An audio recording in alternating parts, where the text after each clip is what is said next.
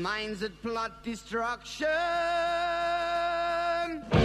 Sorcerer of death's construction.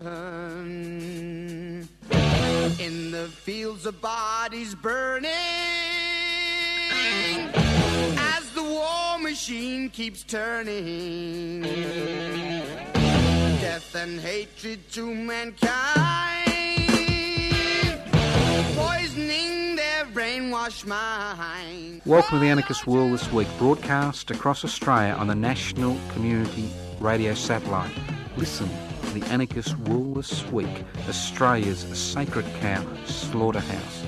Listen to analysis of local, national, international events. Listen to analysis you'll never hear anywhere else.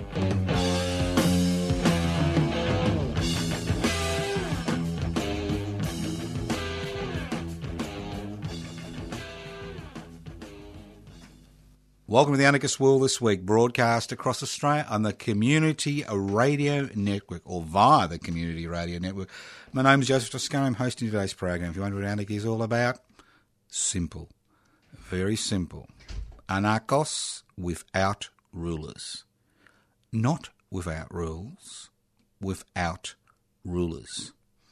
How do you create a society without rulers? You devolve power break down hierarchy, create a society which is based on direct de- democratic principles where the people involved decision make that decision and then appoint or elect delegates to coordinate those decisions at a local, regional, and national level. It's a society where wealth is held in common. It's inequalities in wealth is what gives people power. Inequalities in power is what actually allows them to exercise power as you see with uh, Presidente Donald Groper in the United States of America, what happens when somebody thinks they're emperor? And that's the extreme. But in some cases, like in Russia, we do actually have emperors, or in China, we have emperors. So that's the difference. If you want to be, you know, you want to be bossed around, pushed around, exploited, by rulers, go ahead. Enjoy yourself. But if you want to create a society without rulers, you're interested in promulgating these ideas, well, then listen to the Anarchist World this week, and more importantly, get involved in many of the activities that we're organising uh, during the year. Okay, let's start off. And now I've got a few announcements. Yes, we do announcements. I think if I get rid of them first, we can then pontificate about nothing in particular. Now, I'm sure most listeners have never heard of Mr. Richard Tate, T A T E. Well, Richard has been an activist for decades, and he's lived in Melbourne for the last few decades. Uh, he's now in his mid 80s and is battling a number of serious health issues. Okay? What happens to all of us as we get older? Some of us have to battle with serious health issues when we're young. So, what we fought, instead of waiting for Richard to die and then say ni- nice things about him, public interest before corporate interest, and he's a foundation member of public interest before corporate interest, is holding a living wake. You like that? A living wake for Mr. Richard Tate, which all our listeners from all over Australia and the world, via the World Wide Web, are invited to attend. And if five million turn up, well, we'll do the uh, loaves and fishes biblical, you know, uh, trick.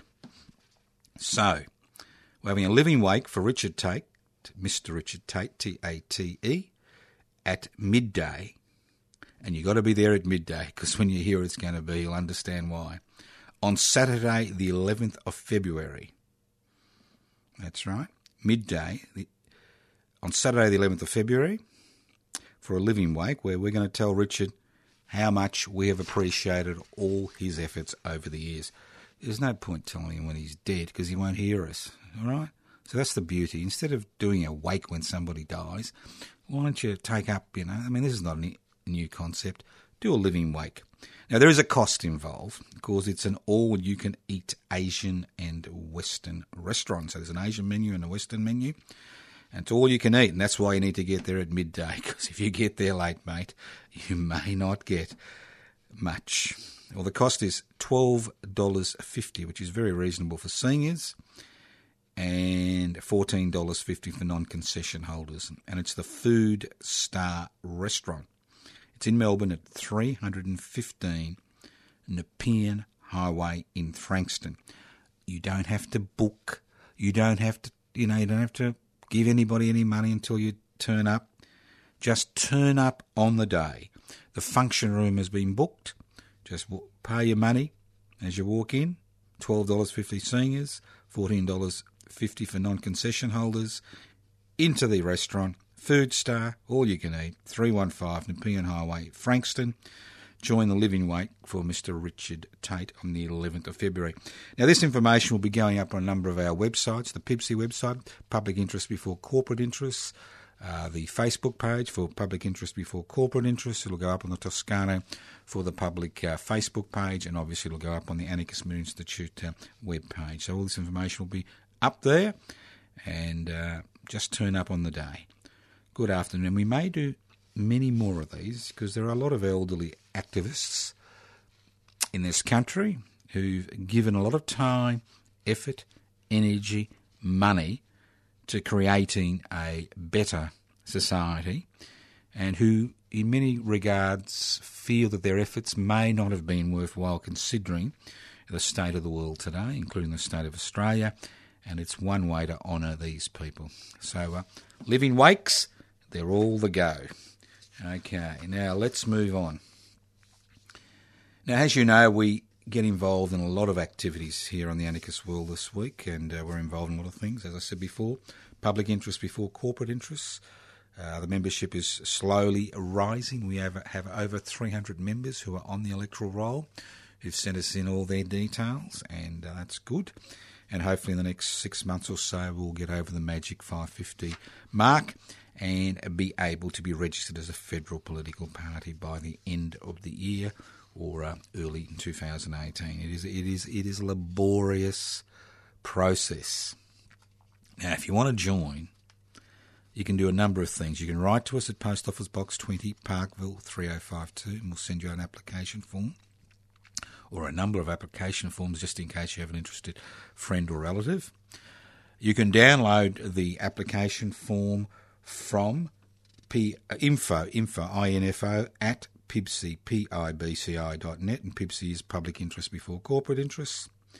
You can download, or you can ring me on 0439 395 489 as the Secretary of uh, Public Interest before Corporate Interest. I'll send you out some forms. So it's up to you whether you join or not. Now, there are a number of PIBCI members from the uh, Frankston Hastings area will be congregating outside, the key word is congregating, outside the Centrelink offices in Frankston, which are across the road from the town hall and just down the road from the Arts Centre at 10:30 a.m. on Thursday the 3rd. No, sorry, my apologies. Thursday the 2nd of February. That's 10:30 to about 12:30 1 o'clock.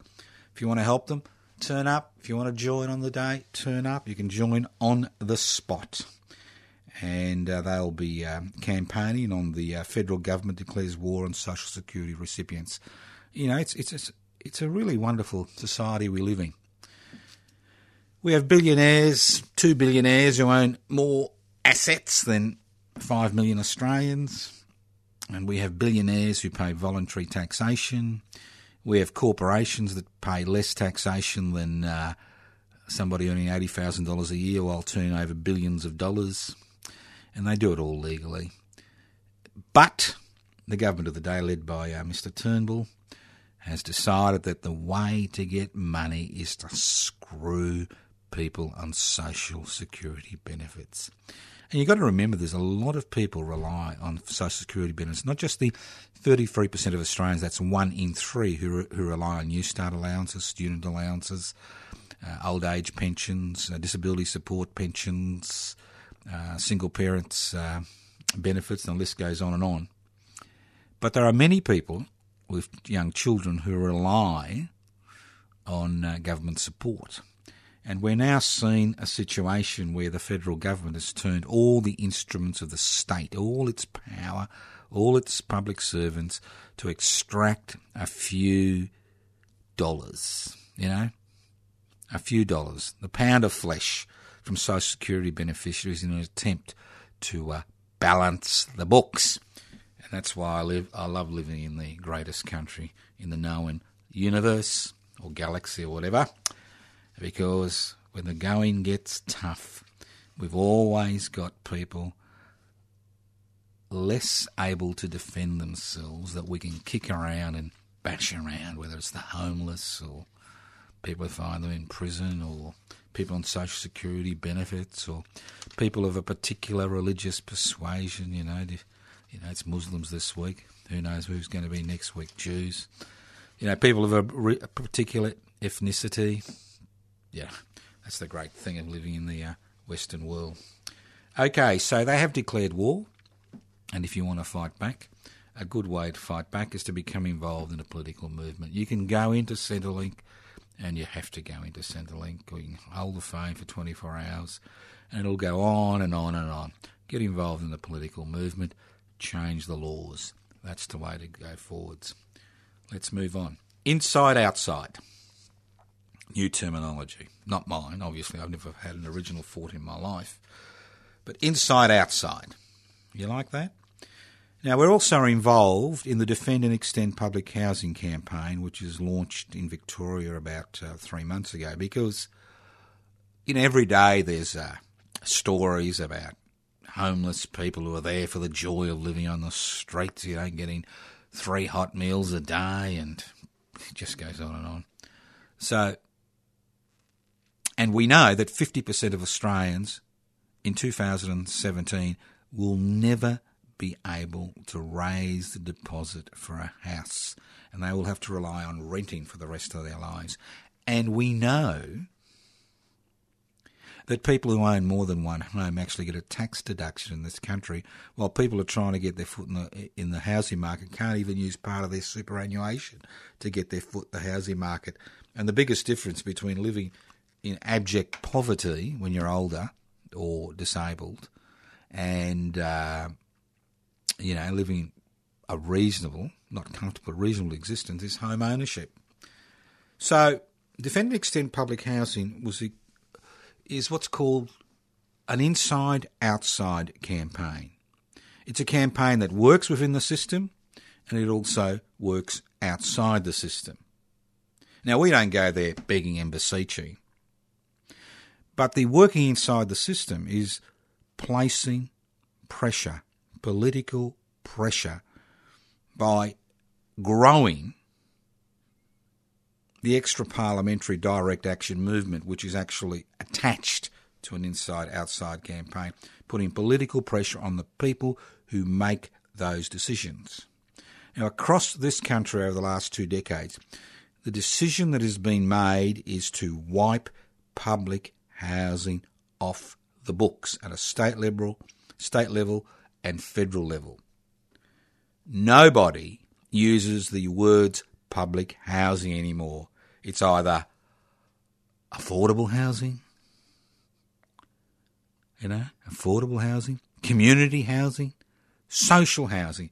Now, these are fancy terms for the privatisation, not just of the management, but of the titles which are owned by the state government. In Victoria, the Labor led government under the Housing Minister, Mr. Foley, is handing over or intends to hand over public titles to privately owned organisations, some for profit, some not for profit, to not only manage public housing, but they actually own it and they can actually use that public housing assets to increase their empire. And the dilemma with the so called housing affordability problem is that it's not complex. We are told it is a complex issue. It is not a complex issue. It is a simple issue. It is an issue of creating a mixed economy where there's a private sector and a public sector competing in the same marketplace. Today, all the legislation which is in place is in place to reward investors. That's what it's about. That's what negative gearing is about, is to reward investors. There is no government policy which is actually aimed at which is aimed at defending and extending public housing stocks. And the state I'm most familiar with is the state I live in, which is Victoria.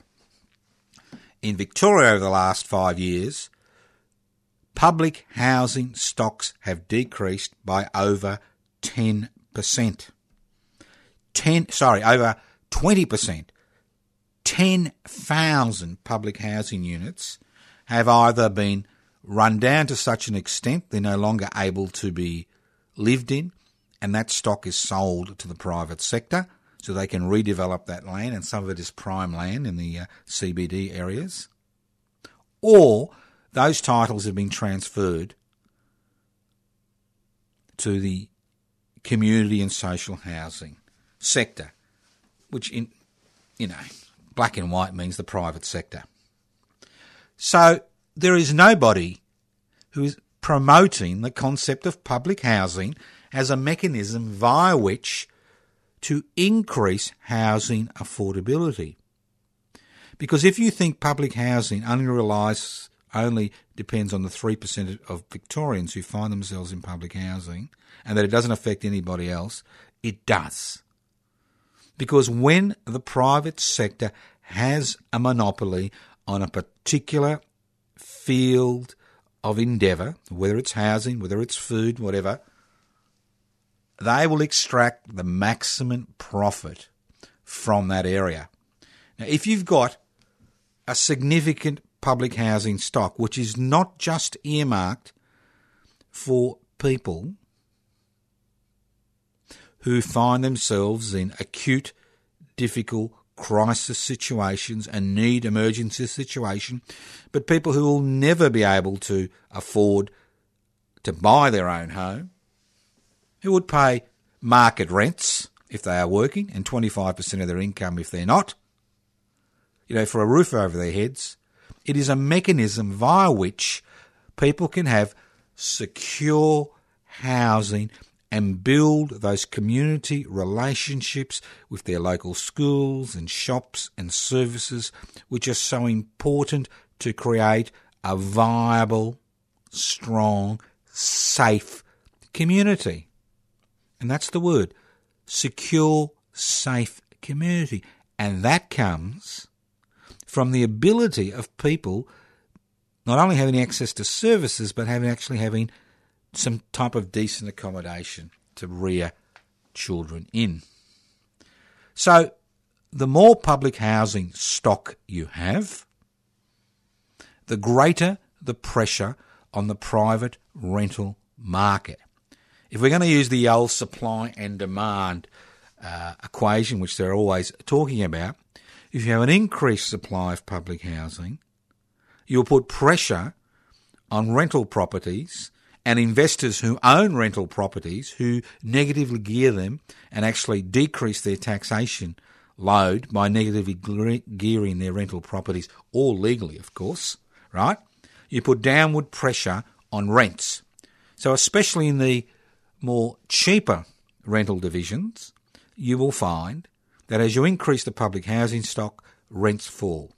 And as rents fall and capital gains fall, what happens is that prices at the lower end of the market, as far as housing is concerned, will fall, and that will allow younger people the ability to actually enter the public, enter the housing market, the private housing market, without the need of having rich parents, as, as Malcolm keeps telling us. So, what are we doing about it? Look, I could talk till the cows come home. You know that. I can talk under wet concrete. I can blow a little bubble and talk under wet concrete. But, so what are we doing? This is the inside outside campaign. This is the brilliance of this campaign. This campaign defend uh, public interest before corporate interest was asked by a number of public ha- public housing ginger groups to coordinate a campaign. And this campaign is based on a simple principle of applying pressure on the Victorian state government, and you could do it in your part of uh, Australia, to change their policies regarding public housing. And how do we do that? Well, it's simple. We hold one rally currently every month outside state parliament, which we hope will grow over the next two years as this issue bubbles along and uh, most likely will become the most important issue for the next state and federal election the issue of housing security and housing affordability. Rally a month on parliamentary sitting days to put direct pressure on the government. And in Victoria, there's an interesting situation. The Liberal Party, the National Party, the Labor Party, that's the opposition plus the Labor Party, all have policies which will basically see the phasing out of public housing. The Victorian Greens, who have a number of members in Parliament, two in the Legislative Assembly in the seat of Melbourne and Prahran, and I think four or five, I think five in the Legislative Council, maybe it's four, right?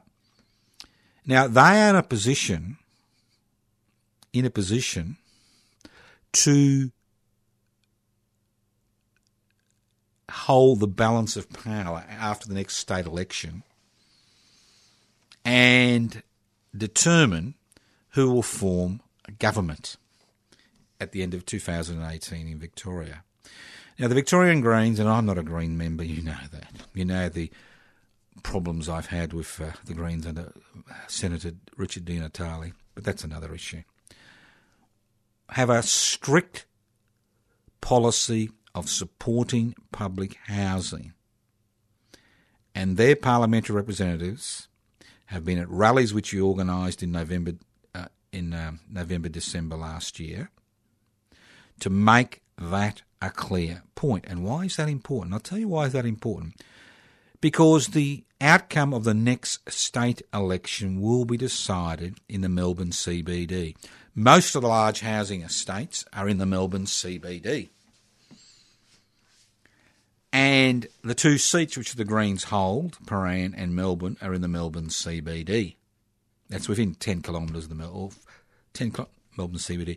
Mr Foley, who's the Minister for Housing in the Victorian State Parliament, seat of Albert Park, is in, you know, a marginal seat. Every one of these inner city seats are marginal seats, and it's highly likely that unless the Labor Party changes its policies regarding public housing, that they will lose the next state election. They will lose three or four of these inner city seats to either independents or more, most likely Green members of Parliament.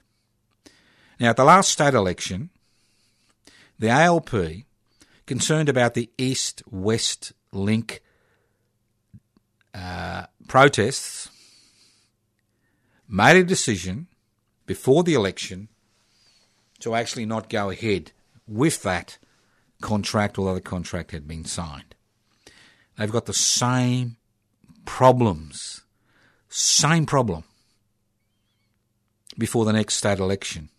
Do they continue with their phasing out of public housing policies, or do they increase public housing stock? I'm not talking about diverting $50 or 50 million, I'm talking about billions of dollars. If they can find 8 to 10 billion of dollars to build an underground you know, railway network through the CBD, I'm sure they can find 3 or 4 or 500 billion dollars to build public build maintain public housing stock. So that's the dilemma they face. Not our dilemma. Our issue is to put pressure on them to put pressure on them. And how do we do that? Do we do that by begging and beseeching? No. Do we do that by knocking on their office doors? Sometimes. But the way we do that is to build an outside campaign, a campaign outside the parliamentary precincts, an extra parliamentary campaign. That's what we do. And have, having these monthly rallies outside Parliament House is one mechanism, just one, not the you know the only one, one mechanism to build that campaign. One, you invite them to address the crowds. Two, you increase the number of people coming to these rallies. Now, the next rally will be very soon. It'll be on the 8th of February. The first rally for the month. The Victorian State Parliament sits on the 7th of, uh, begins its parliamentary year on the 7th of February and will be on the steps of Parliament House on the 8th of February. Midday to 2 pm. Guest speakers and more importantly, open microphone. Because many of the public housing stories you will be here are positive stories of men and women and children in difficult circumstances who have been able to enjoy a secure life because of the availability of public housing, especially stock purchasing, where houses are purchased within the community. So there are many mechanisms by which to provide public housing. Many mechanisms. That's not our issue. Our issue is to ensure that that stock increases. So, if you are in the city of Melbourne on the 8th of February, which is a Wednesday, I encourage you to bring your friends and your relatives to the public housing rally, the Defend and Extend Public Housing Rally, which will be starting at 12 o'clock will go to about 1.32 on the steps of the Victorian Parliament House in Spring Street in Melbourne. And as I said, this is an inside campaign, it's an outside campaign. It's a parliamentary campaign, it's an extra parliamentary campaign. It's melding both tactics together in order to apply maximum pressure on a government which will lose its majority if it continues down the road it has continued. You listen to the Anarchist World this week broadcast across Australia on the Community Radio Network. This program is streaming live on 3cr.org.au. That's 3cr.org.au.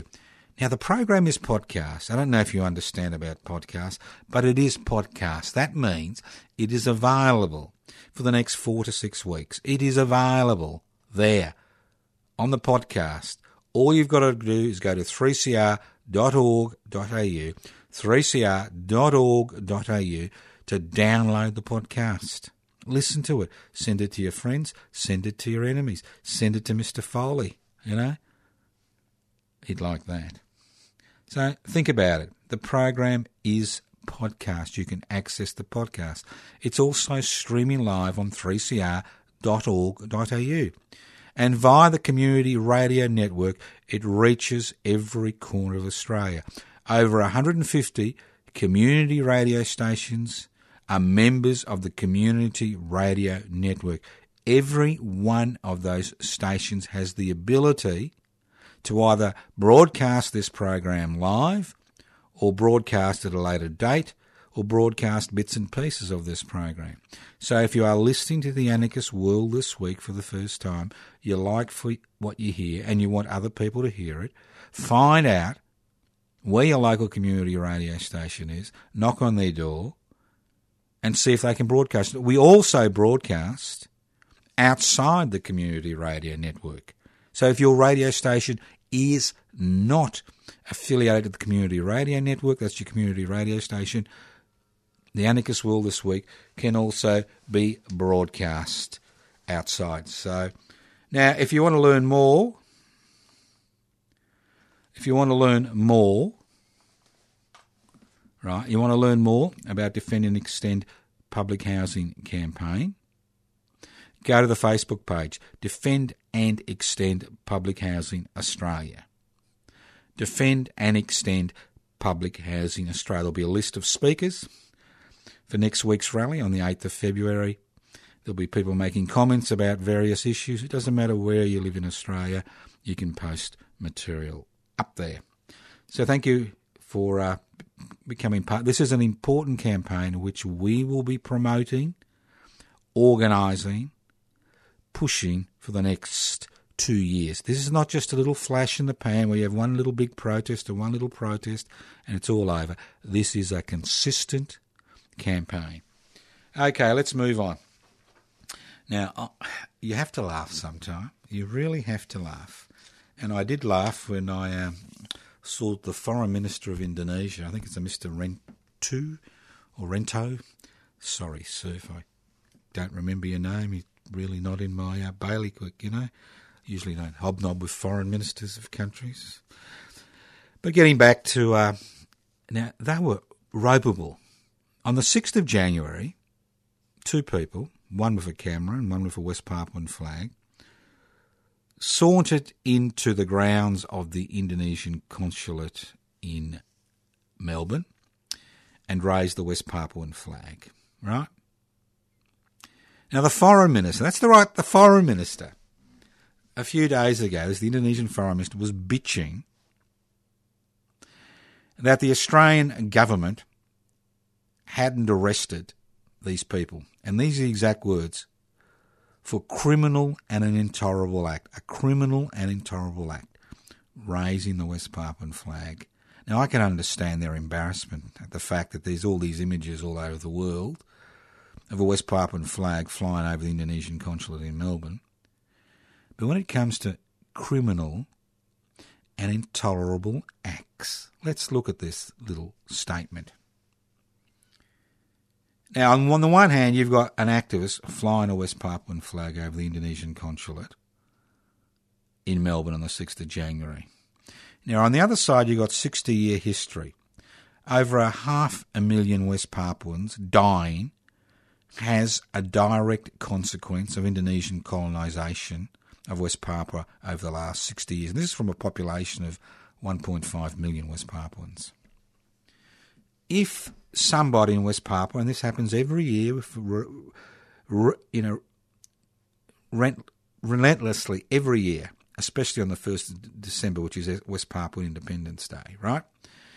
If you raise a flag in West Papua, a West Papuan flag, you will be shot on the spot. And every year, people are shot, killed, murdered, injured. And if you're lucky enough to survive and are just arrested and beaten up, it's an automatic 10 year prison sentence. Now, is that a criminal and intolerable act? Hmm? Is that a criminal and intolerable act? The fact that West Papuan leaders, who now find themselves as refugees in this country, like uh, uh, Dr. Jacob Rumbiak, are jailed for 10 years and tortured and shot for uh, raising the issue of West Papua independence, you know, in West Papua itself. I mean, is that a criminal and intolerable act, or is just that, or is that the rule of law? Now, there is one way that you, as a listener to the anarchist world this week, can get, you know, get a little bit of solace from all this. Three years ago, Four years ago was the first time I came in contact with the West Papuan refugees who are living in Melbourne. And I made the resolution, a personal resolution to myself, that I would do everything I could to ensure that the West Papuan message got out, not just in Australia, but the rest of the world. And I personally formed the West Papuan independence movement Rent collective. And that's a very simple concept. Because if West Papuans tried to set up an office in Australia, it would be closed down by the federal government. But because people like me and other interested people in this city and this the country donate a dollar a day, a miserable dollar a day a dollar a day to the Rent Collective. The West Papua independence movement has been able to establish its first permanent office in the world. And that office over the last three years, which is in Docklands, you know, an office fitting an independent nation, a nation fighting for its independence, has been able to be used to lobby governments around the world in a successful attempt to bring the matter of West Papuan independence to the United Nations, especially to the Decolonisation Committee. There is not often that with a few cents, a dollar a day, that you can be part of a political, social, cultural movement to right the rights, the wrongs, to right wrongs. It's not often. Not often.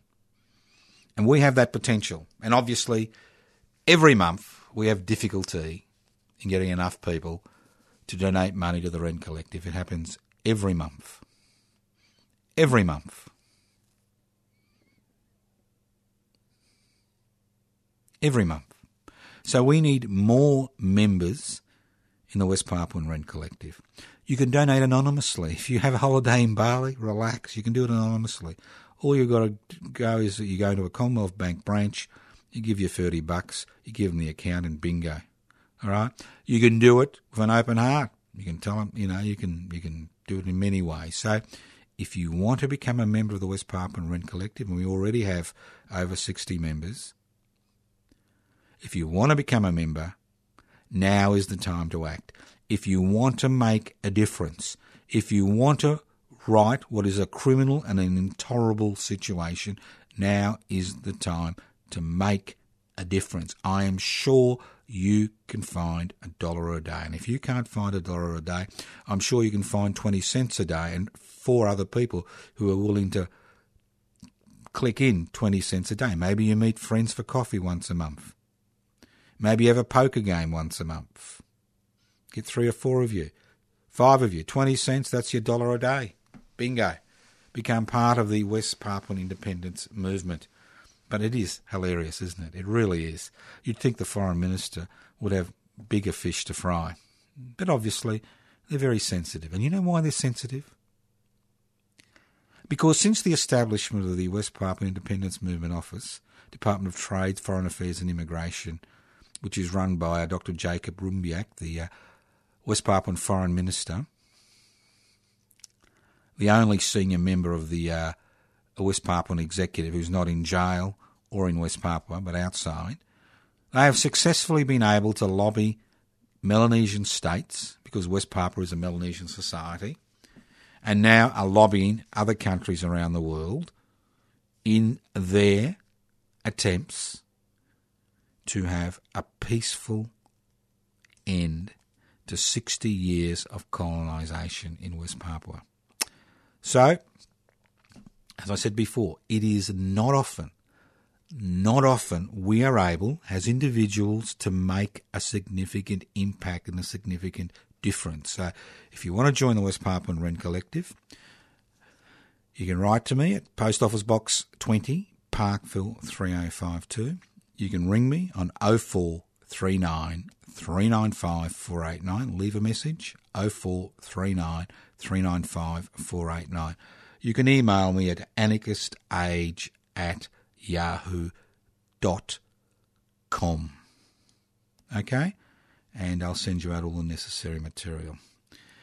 Okay, listen to the Anarchist World this week, broadcast across Australia on the Community Radio Network. Two blokes called Steve. You like that? Sounds like the title of a play, maybe a musical.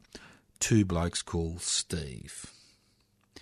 See, the trouble with President Donald Groper, you know, I'm not going to use that name, you know, the T name.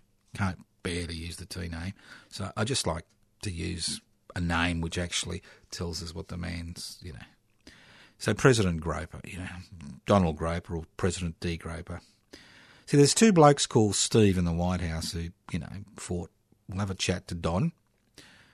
Donald Groper, President El Presidente Donald Groper, who thinks he's an emperor, you know, forgotten there are checks and balances within the American uh, political system to uh, prevent people like uh, him uh, acting as an emperor and, you know, signing this, signing that. Well, two blokes called Steve, you know, they bit bored, you know, bit bored. So they drew up this little thing he could sign about all these people from these funny countries, you know, Yemen and whatever. Funny countries, you know, to ban them from going to the United States of America. Okay? Bang. So two blokes called Steve, wrote it all up, took it into the Oval Office, gave it to Don, President Donald Groper, and he's really like signing, you know, flourish, flourish, flourish, loves signing. Signed the piece of paper, and hey, all hell breaks loose. You see, normally with a presidential executive order, you contact the Defence Department, you contact security, you know, CIA, whatever, and you and all those others, and you say, look, uh, is this okay for you boys? Is this okay for you girls? And then if they give it a tick of approval, you just sign it and off it goes. Well, guess what? IS, Islamic State, has now got the world's greatest recruiter. That's right. President Donald Groper has become the number one recruiter for Islamic State. Because, see, because Islamic State has been saying for a long time that we all hate Muslims, that we're going to kill them all, that, you know, that we're in the middle of a religious war, you know, between the Crusaders and them, and that we need a whole pile of bodies, millions of bodies, in order to cleanse the earth of the, uh, the you know, these other religious, man, and especially people like you and me. I mean, we're number one enemies. Atheists. Whoa! Whoa! The A word. Whoa! Not anarchist, atheists. Whoa!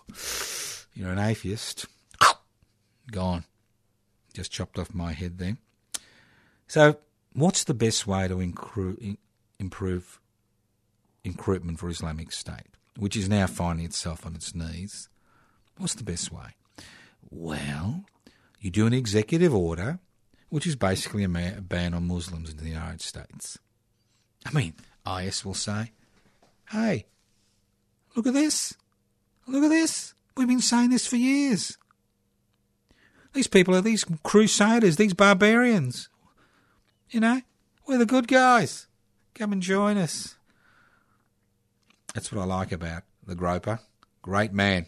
As I said before, before the election, I was very keen to see President Donald Groper, you know, be elected as President of the United States of America because one or two things will happen. One or two things. One, we'll have chaos. Chaos on multiple fronts. Chaos because the institutional structures which exist in the United States of America to temper the emperor, and that's why it was structured in such a way to ensure that one person, although a president has powers, those powers are defined by law and are in many ways overseen by our Congress and the Senate. And that's why presidents are always keen to stack legal bodies with their own hand-picked people, but there are mechanisms via which, you know, these people are publicly examined before appointed to office, unlike in Australia, where the government of the day appoints anybody it likes to the High Court or any other court. No questioning regarding their political allegiances, their opinions on particular things. No questioning, just done automatically. At least in the United States, you go through these processes. So President D. Groper is now involved in this long campaign. It's going to be four years. Long campaign where he will be trying to break down every legal barrier to him increasing his ability to make decisions Putin like. That's why the oligarch, President Donald Groper, is a good mate of the oligarch Vladimir Putin because oligarchs are oligarchs. So, what's an oligarch? People tell me, What's an oligarch? Well, an oligarch is very simple. It's a simple concept. It's been around for years. It's the old robber baron syndrome, but it's a more fancy name, an oligarch. An oligarch is a person who has so much wealth they determine the laws in a country.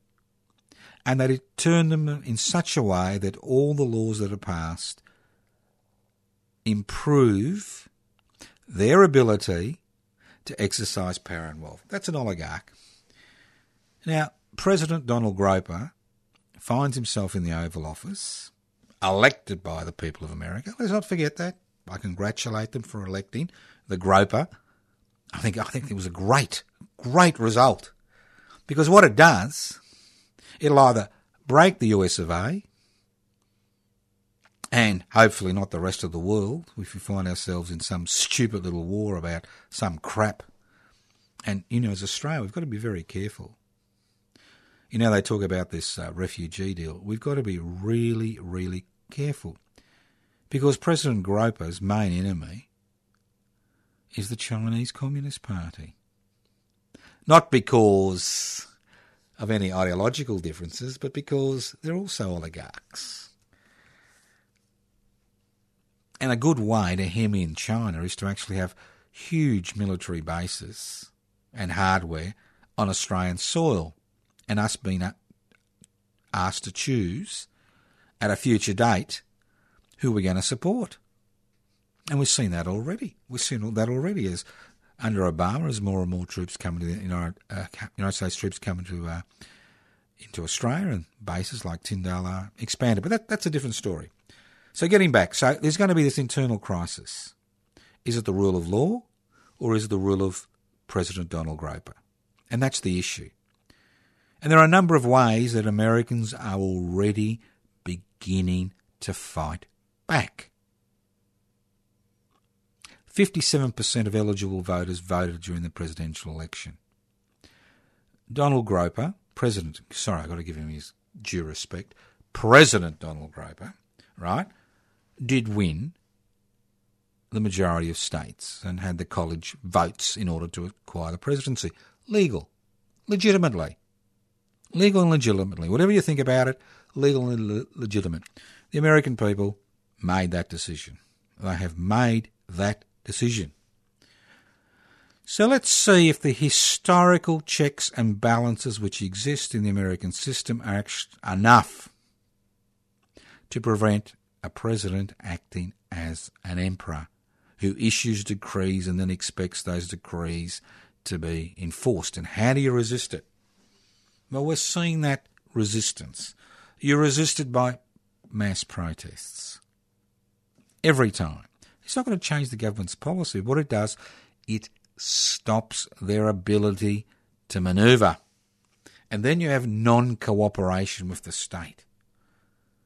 Every state, whether through fear or through, you know, uh, some type of symbiotic relationship, needs the cooperation of its citizens in order to function. And what we are seeing in the United States of America is people in authority not resigning en masse, which is what the President Groper would want, because that would allow him to stack those positions with yes people, but actually not cooperating with these decrees, whether it's legal challenges and looking at the American Constitution, which offers protections to individuals from the arbitrary exercise of state power, unlike our Constitution, there are no individual protections in the Australian Constitution, apart from freedom of religion and freedom to be compensated if your land is acquired or your property is acquired by the state. There are no individual protections under the American Constitution, irrespective of what we think. There are many individual protections and there are many legal manoeuvres which can be used in order to ensure that individual rights are protected. So you've got mass mobilisations, you've got legal challenges, so you've got a classic inside outside campaign. Inside outside campaign. And that campaign will grow as people understand the significance of what's happened and the damage that can be caused to the United States of America. So it'll be a classic tussle. At the end of that tussle, we'll either have a president who rules by decree, irrespective of what the law and Congress and the Senate think, or we have a president whose wings have been clipped, who becomes more of a figurehead, Governor General style. All right? So let's see what happens. But what it does is politicises the society. People will take sides. They need to take sides in order to be restrict the power that is exercised by one person. And that's what politics is about. It's about who exercises power, who owns wealth. That's what anarchism is about. It's about creating a society without rulers, without the Putins and the Pol Pots and the Hitlers and the, you know, the uh, President Donald Gropers of the world. It's about devolving power. It's about giving people the opportunity to make the decisions which affect them.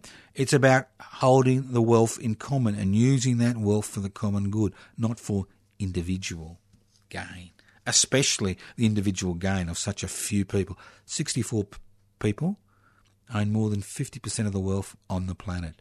Two Australians own more wealth than 5 million. Come on, they work harder? Of course not.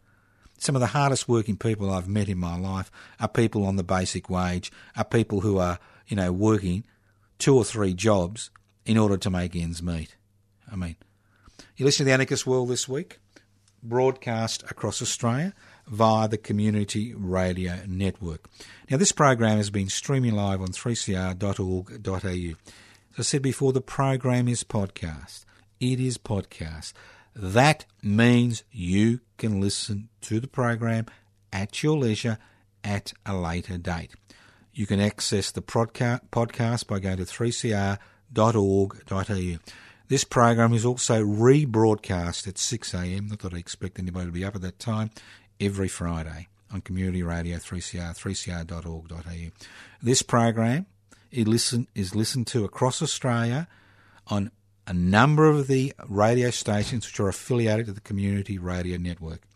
Now, a few things you can do. You can get involved in the campaigns we're involved in. You can create your own campaigns. But the important thing is you need to be involved in both inside and outside campaigns. And I'm not talking about indoors and outdoors. So you've been listening to the Anarchist World this week. You can ring me on 0439 395 489. Don't expect me to answer the phone. Leave a message. I'll get back to you when I can. You can write to me at Post Office Box 20, Parkville 3052. Every Wednesday night, answer every correspondence. You can email me at anarchistage at yahoo.com. Anarchistage at yahoo.com. You can become my friend and go to my personal Facebook page. You won't learn about what I did in the toilet bowl this morning, but you will learn about all the activities I'm involved in. Toscano, T O S C A N O, the number four, the public. Toscano for the public. You can go to the PIBCI website, Public Interest Before Corporate Interest, download the application form to join PIBCI, Public Interest Before Corporate Interest.